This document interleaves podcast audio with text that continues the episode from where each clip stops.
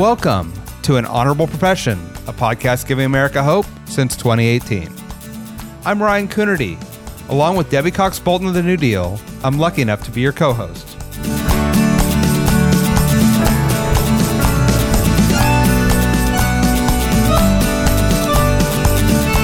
An Honorable Profession is a New Deal Leaders podcast. The New Deal is an organization that supports the next generation of American leaders. From attorneys generals to state senators to mayors to school board members, these are the people that are pushing policies and politics that will respond to climate change, rebuild our economy, address racial injustice, and restore our democracy. These are incredibly talented people who have dedicated themselves to public service when their country and their communities needed it the most. Check out newdealleaders.org to see what I'm talking about.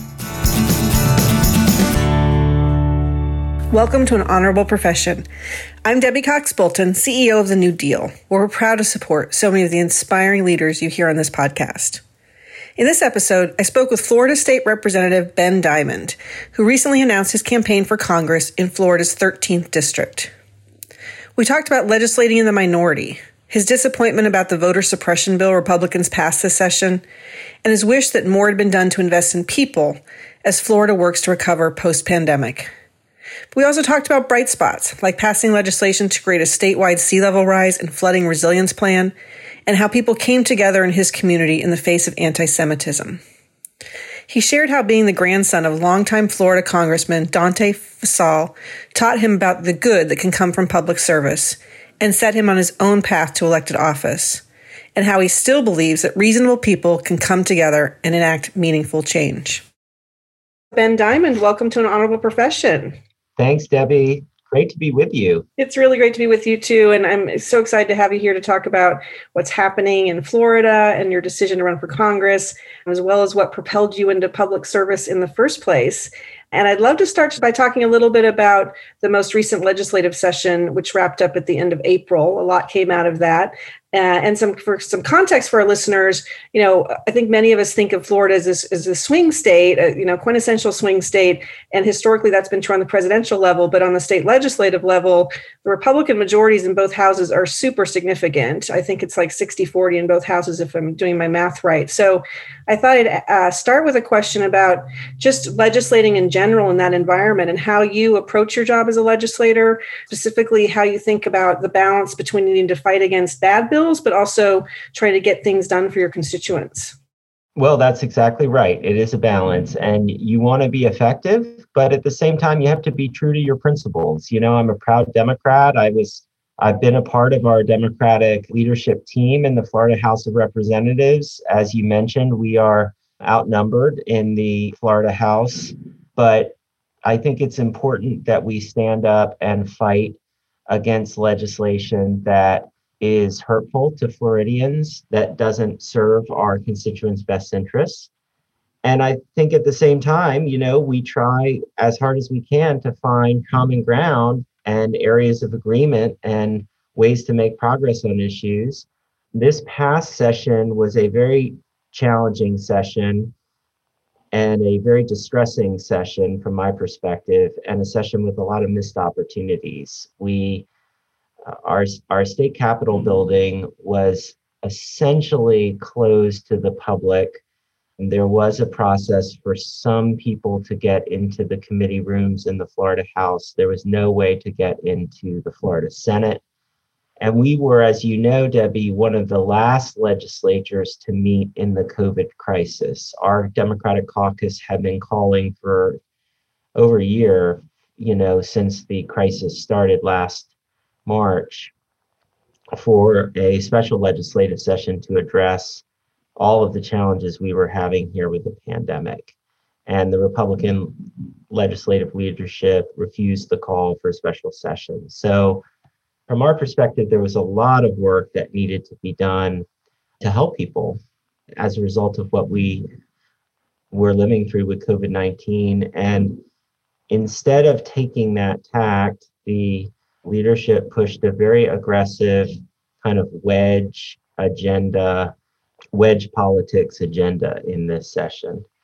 And uh, that was really unfortunate. And that required us to be as vocal as we could in opposition to many of those bills. Yeah, yeah, absolutely. And I'd love to dive into some of those actually, because a lot of those wedge issues you're talking about made national headlines. So I'm sure our listeners are aware of some of that, starting with voting rights. Governor DeSantis signed a pretty bad voter suppression law last month that came out of the legislature. And what's so interesting to me about that legislation, Ben, is that you, you know, coming out of the election in Florida, you know, it felt like people on both sides of the aisle were talking about how great the process went in Florida. The election process went smoothly. So it wasn't even kind of clear what problem they were trying to solve. Yet you've got this pretty bad legislation that mirrors voter suppression efforts all over the country. So tell us about that and how that came about. And how, and I'm curious how, how it's playing in Florida. Absolutely. Well, it was very distressing. You're absolutely right in the sense that the Secretary of State and the supervisors of elections of our 67 different counties in Florida all came to the legislature at the beginning of session and basically said that we had just completed in 2020 the most successful election we've had in the history of our state. There were very few instances of voter irregularities, there's really no voter fraud to speak of. And yet, in spite of that, the leadership pushed this very bad bill to make it harder for Floridians to vote. And it's part of this national trend that you were just referring to. The bill that passed limits the use of drop boxes and makes it uh, more difficult for Floridians to vote by mail. And voting by mail is very popular here. In my county in Florida, in Pinellas County, more than 60% of our voters voted by mail in this past election. And what was distressing to me was that that legislation was being rammed through over the strong objections of the supervisors of elections from all over the state, many of whom are Republicans. You know, I, I spent some time on the phone talking to quite a lot of time talking to my supervisor of elections who was adamantly opposed to the legislation because she knew that it was going to make voting more difficult and uh, was going to make the administration of elections a lot more challenging. But I was also talking to supervisors like uh, former state senator Alan Hays, who, you know, is a very conservative member of our state senate before becoming the supervisor of elections in Lake County, and he was quite opposed to what the legislature was doing. Just two days ago, the supervisors of elections had their summer conference here and the amount of confusion and concern on the implementation of this new law was palpable. Mm. And they're very vocal and very concerned about it. And of course, in the city of St. Petersburg, we have municipal elections in August. Right. So it's not just an academic discussion. You know, it um, not only does the the new law make it harder for people to vote, it injects this sort of partisanship into the issues of the determination of the validity of a vote, which is very concerning to me. Anyway, it, it's bad legislation. It's part of this national effort, and it's it's frankly why we're hopeful that the United States Congress and President Biden can pass some of this federal legislation to protect our right to vote. Yeah, and we're going to come back and talk about your congressional run. Hopefully, you'll be part of that uh, effort to do that. Is that the only path, just out of curiosity, to is that kind of the hope for reversing this? There's not really another path is, except for federal legislation in your mind? Well, I think that my hope is that the pendulum will swing back in favor of the voter also on the state level. You know, that the opposition you know, the opposition to these changes by our elected supervisors of elections and by voters will eventually be heard and will resonate with members of the state house and senate but nobody was really listening to them unfortunately in the majority party during this past session.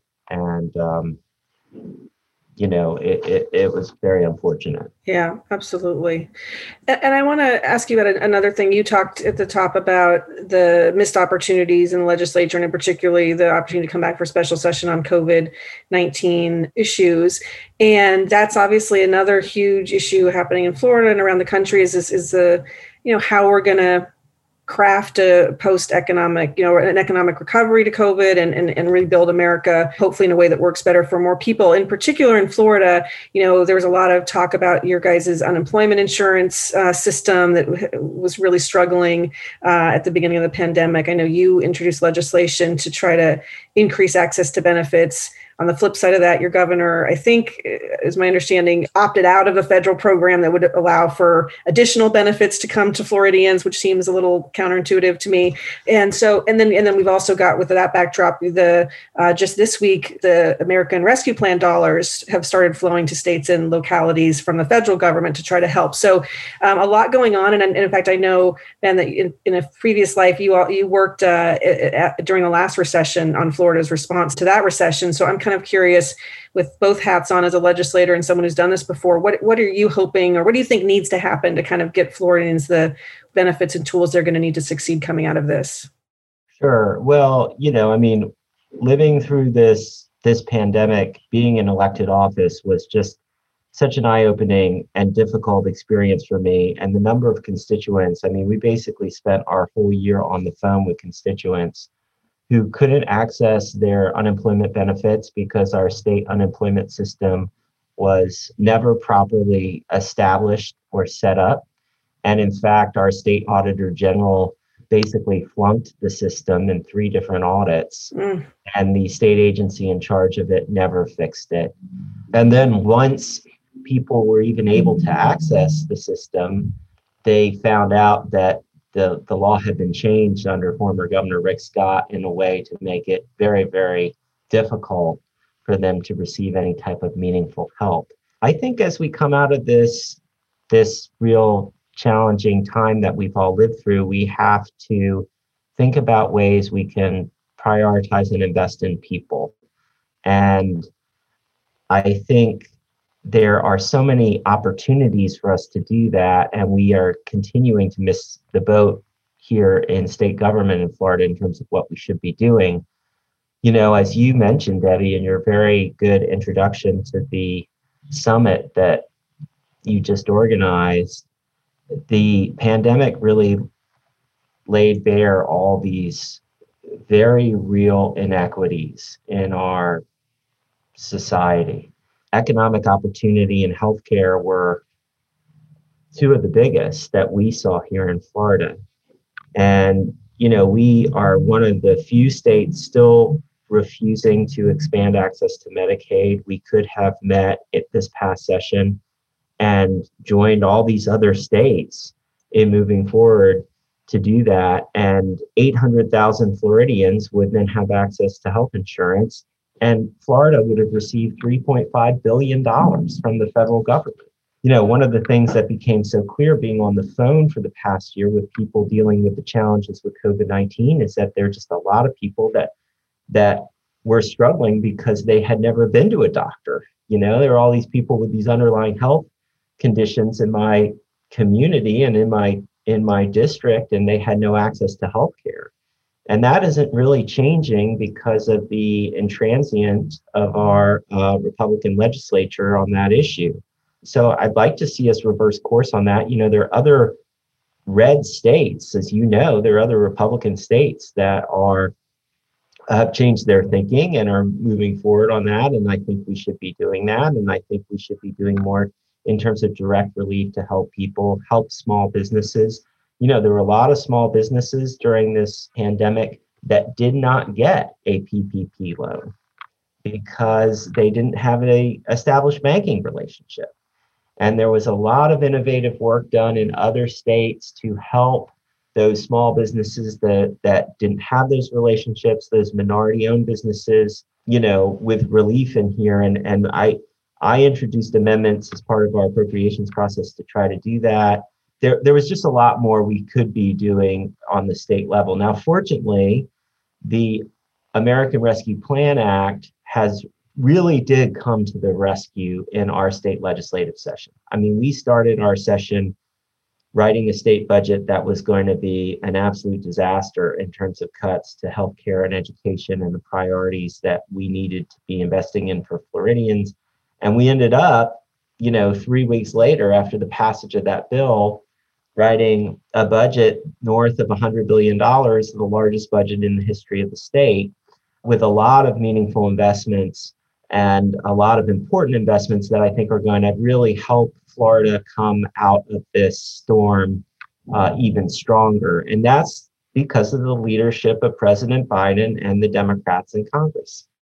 Yeah, I, am so glad to hear that, and it, and it is. I mean, these, these are historic investments. To your point about the historic budget, I mean, this is, and it feels like this is a time where we can really make this tr- transformational investment, really once in a generation, once in a lifetime, for sure. Are you confident that what you were able to do in the legislature will translate into the investments that are needed or because the legislature's out is there room for for this to go to go to go awry? Uh, you know uh, yeah i guess you know it is it's just it's such an interesting thing. I know that there was a race between legislatures being out of session even before this bill was passed and making sure that the money was going to be able to come so you could allocate and budget for you. So so where i guess where are some of the the places you guys made big investments and, and how comfortable are you that they're going to get there well, some of them were very positive because they were longtime priorities of Floridians. I mean, for instance, there's historic investments in our state budget in water protection, in environmental protection, in our Florida Forever program, which is our state's historic land conservation program. You know, again, this legislature has has not really prioritized investing in people in the way that I would like to see. And and we made a bunch of policy choices that I just disagreed with. I mean, for instance, we we finally agreed that we were going to start collecting the sales tax for online purchases because everybody, you know, we primarily fund our state budget in Florida through the collection of sales tax. But as more and more people started buying things online, we weren't really collecting that online sales tax. So we we agreed that we would start doing that, but then the bill got changed and the decision was made to use most of that money for a big corporate tax break. And in the middle of this pandemic, after we had spent a year all talking to people that were facing real hardships, that just didn't seem like the right priority to me. So, you know, we could have done more. We could have done, done more good with it. We we used a lot of it to beef up our reserves. You know, it's it's always a mixed bag. But fortunately, we were in this position uh, with the passage of the bill to you know, write a budget that we could all ultimately get behind as opposed to where we were headed, which was going to be a really bad really really challenging uh, budget situation. Yeah yeah. Well and i'm glad you mentioned it's a great segue i wanted to ask you about one great success you had this legislative session which was on the climate front and environmental front something that you've been passionate about and worked on for for years. And you were able to co-sponsor with a republican colleague uh, and pass legislation to create a statewide sea level rise and flooding resilience plan. So tell us about that and and some of the other issues that you've been able to address in the legislature legislature around climate? I have a lot of optimism that we're turning the corner. You know, for years in Florida, local governments have been the ones that have been leading the charge in trying to prepare our state for the impacts of climate change and coastal resiliency. And there's been really no leadership in state government on this issue for a, a long time. And um, ever since I was elected in 2016, I, I, I've been working on it because we have neighborhoods in Pinellas County. I live in Pinellas County is a peninsula, you know, on the west coast of Florida, where one of the most exposed communities to the impacts of climate change in the nation. We have a lot of flooding in neighborhoods like Shore Acres and other parts of the county. And hurricanes are obviously becoming, I mean, hurricanes are sort of a way of life or part of being a Floridian as you get through hurricane season. But the hurricanes are becoming more intense here and far more dangerous and destructive. The legislature this year kind of began to dip their toe in the water and, you know, started doing some work on legislation relating to flooding and dealing with the flooding problem. We have a long way to go. There is not yet any consensus that we should be working on the causes of climate change mm. now. Yeah. Uh, there's not yet any consensus that we need to be setting goals for how we how we use energy, promoting energy efficiency. So we've got a long way to go, but at least there's discussion now. You know, there was a famous hearing in the state government in Tallahassee that made national news a few years ago when Rick Scott was governor, where one of his agency heads literally couldn't even say the words climate change. It was like he had been instructed oh not to even say it. And now I think there's consensus that look, our prosperity and our future success as a state is going to be linked to how we address this issue, how we protect our environment. I mean, our beaches, our water, these are among our most important economic assets. And we have to do everything we can to protect our communities. And um, so, you know, in that sense, I'm I'm pleased that the rhetoric is beginning to change while the rhetoric is changing, the policy needs to get there. Yeah, yeah. And still got a long way to go on the policy. Yeah. Long way to go. I mean, I'm positive on it in the sense that I voted for these bills and I'm supportive of the fact that my colleagues are now joining in the rhetoric. I think now we've got to really look at what some other states are doing that's that's candidly far more proactive, you know, in trying to deal with these challenges because this these are going to be the great challenges facing Florida for the next generation. Yeah, absolutely. And obviously, there's, um, while so important what you will do and be able to do at the state level or even at the local level, federal government has a huge role to play in all of this too. We had four years of Trump uh, presidency, where again, like your uh, explanation of the hearing, it felt like we couldn't talk about it for four years. Now we have a president who's prioritizing climate and putting it at the heart of almost everything uh, he's doing. So, with your congressional, you know, thinking about running for Congress, if you're in Congress, what what is the what needs to happen at the federal level to bolster what you're talking about? What needs to happen at the state level?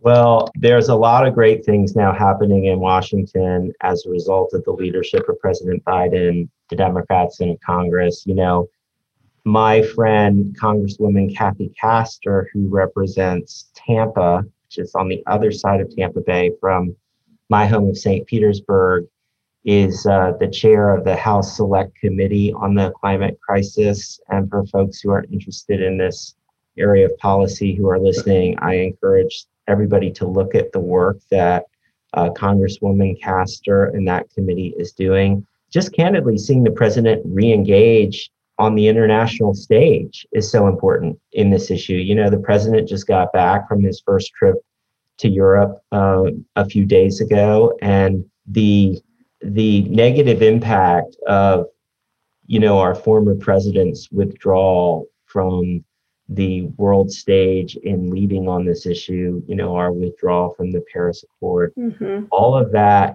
was a huge step back in terms of what we need to be doing um, on the national level to really lead the world in addressing this crisis. And I think just the president's, President Biden's willingness to reengage in a positive way on the international stage in leading on uh, climate is going to be the most important thing that's happening in Washington. Yeah, absolutely. Absolutely. It is such a breath of fresh air to wake up every morning and see what's being said and saying, I agree with that. I agree with that. It's, it's, it's, it's well, and, just having a president that is, uh, you know, honest and level headed and thoughtful and you know, I know that not all Americans agree with everything that that happens, but I think that we all we all appreciate that. I agree with that. I agree with that. There's one thing I want to ask you about that's kind of just with the backdrop of Florida. I noted that you recently had a an op-ed where you talked about the rise of anti-Semitism in uh, in Florida and and and frankly around the country. And it seems like those you know heartbreaking instances are part of just this larger trend of the divisions in our country and kind of turning against one another. And I'm just curious about your thoughts as an elected official, someone's thinking about being in Washington, you know, how we're going to heal this country, how we're going to bring people together and kind of, you know, I mean, yeah, 30 seconds, go. No, I'm joking, but you know, of course it's a very big question, but you know, just well, thoughts no, you have about No, I think it's a really important question. I've been thinking a lot about it, writing about it. It's part of the reason why I decided to run for Congress. I mean, you know, the, we just had a terrible incident here. I'm proud of the fact that I have in my legislative district, the Florida Holocaust Museum, which is really one of the world's greatest museums on the Holocaust. And um, it was uh, you know, we woke up one morning and somebody had come by and spray painted all this anti Semitic graffiti on the museum's walls. And, um, and that's sort of coming after learning that the so many of the people that were involved in this attack on the nation's capital on January 6th were Floridians. You know, we we have the we have a very active, you know, unfortunately a very active network here of these hate groups. And we need to be, you know, as, whether we're elected officials or citizens or community leaders, you know, coming out and speaking out against that about a week after the museum incident, we had a rally in front of the museum. And it was so encouraging to me to see how many people were there and how many different people were there. You know, people of all races, ages, religions, backgrounds. You know, there are a lot of really good people in this state and in this country. And we just have to come together and say that that type of hate filled action is just not going to be tolerated. And we also have to reject the whole politics of fear and division, you know, when we see it. And we're seeing a lot of it still in Florida because we've got leaders that are candidly, you know, playing that playbook. And we have to be willing to call that out when we see it. You know, it's really just about coming together and speaking out yeah absolutely it is um i mean i do have hope i just it's it's heartbreaking to watch us go through this as a country and to I, I, still, in my heart of hearts, believe that there's more that unites us than divides us, and it's just finding ways to come together, finding ways to talk to each other and hear each other, and just um, so I appreciate I appreciated very much that that article that I read that you wrote, and um, and, and all you're doing on on that front. So let's talk about this congressional run of yours. You recently announced you're going to run for Florida's 13th congressional district, which is uh, in your hometown of St. Pete. Charlie Crist is the current member there, and he's obviously announced to run for governor again. So, just at the very basic level, like what what made you decide to? You've, you've touched on it as we've gone through a little bit, but kind of what what what made you decide you wanted to throw your hat in the ring for federal office? well, I mean, it public service has always been a huge part of my life, and um, I grew up around around public service and was inspired to run for office because my grandfather Dante Fascell uh, served in Congress from Florida. He represented uh, Miami Dade and Monroe counties in the United States House for almost four decades. And so, even though I grew up over here in Pinellas County, we were always going down to Miami for his different campaign events. And I saw the tremendous good he was able to do uh, for Florida in um, that role. And it was always an inspiration to me. Of course, it was a little bit of a different time back then. I mean, he was a real, uh, you know, he was a diehard Democrat, but he had incredible friendships and relationships with his Republican colleagues, and he was able to uh, work in a very bipartisan way to get a lot done for his district and for Florida. And I still think that approach is possible. I mean, I know that there are people that get a lot of press because they're on the extremes and they say outrageous things, whether it's on social media or cable news or whatever. That has never been my approach um, in the state legislature. That would not be my approach if I were fortunate enough to get to go represent our community in Washington. I think, you know, people here in Pinellas County, the voters are very independent minded. They want to see uh, people serving them who are pragmatic, who are looking to find common ground, and who are going to stand up for what's right. And um, and focus on the issues that matter in our county and in our community. And I've been working on those issues now for a while in the state house, and I want to keep working on them in this uh, in this new role. Yeah, I think there is something about you know bringing reasonable people together. You know, it's that it's it's finding that um, those ways that you can that you can you know just have reasonable conversations. I was gonna this is the i wanted to tell you i saw uh, the cutest picture i think you posted of a throwback thursday recently of you as a very small child on somebody's shoulders at a campaign event for your grandfather and i, I just loved it and um, uh, well that's yeah my granddad had a picnic every year. It was called his labor day picnic the Dante Fascell labor day picnic. And it became like a this sort of go-to democratic political event in South Florida. And I went to, you know, I went to that picnic every year, uh, you know, as a kid from when I was two years old to when he left Congress. And uh, I just have the happiest memories of those picnics. And I, you know, eventually I was old enough to like work the picnic and would go to the picnic committee meetings and then I would work in the Pepsi booth or whatever. But um, that's where that picture was from. I love that. I love that. Well, and I'm, I'm just curious. So like, you know, did you, you know, when you got out of law school, you, you did start working in public uh, service, not uh, running for office yet, but uh, in, in in the public in the public realm. So I'm curious, as you know, was that experience of you know growing up with the grandfather who was in Congress and seeing that good, as you said, that he could do, is that kind of something that you always thought you were going to do, or did that kind of how did that unfold for you? Yeah, absolutely. I mean, I I I've always been motivated by public service, and and as you mentioned, like when I finished law school at the University of Florida, I was looking for opportunities to serve, and so I went and worked in state government uh, for four years in Tallahassee for Alex Sink, who was our then chief financial officer of the state. And that was an incredible experience because I was up there as her lawyer and general counsel when we had the state's, you know, the Great Recession in 2008, and then the BP oil spill, which was a huge catastrophe for Florida. And um, she ran for governor of Florida and unfortunately was unsuccessful against Rick Scott but but I had gotten bitten by the bug early, and so when my state house seat opened up in 2016, I decided to run for it, and I've just really enjoyed the work. And you know the constituent service piece is is the most rewarding piece because you can really help people if you take the time to listen and follow up. And uh, there's a lot of good you can do. It doesn't matter about your party you know if you get on the phone with a state agency and you've got a constituent with a problem they you know you can you can help solve problems and that's the most rewarding part. Yeah.